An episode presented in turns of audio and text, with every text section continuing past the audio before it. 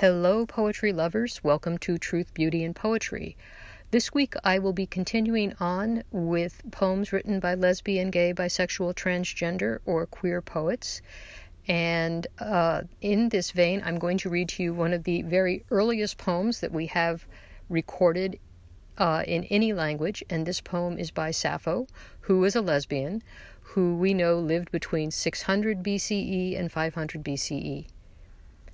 Summer.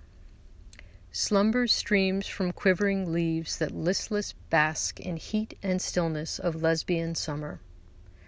Breathless swoons the air with the apple blossom's delicate odor.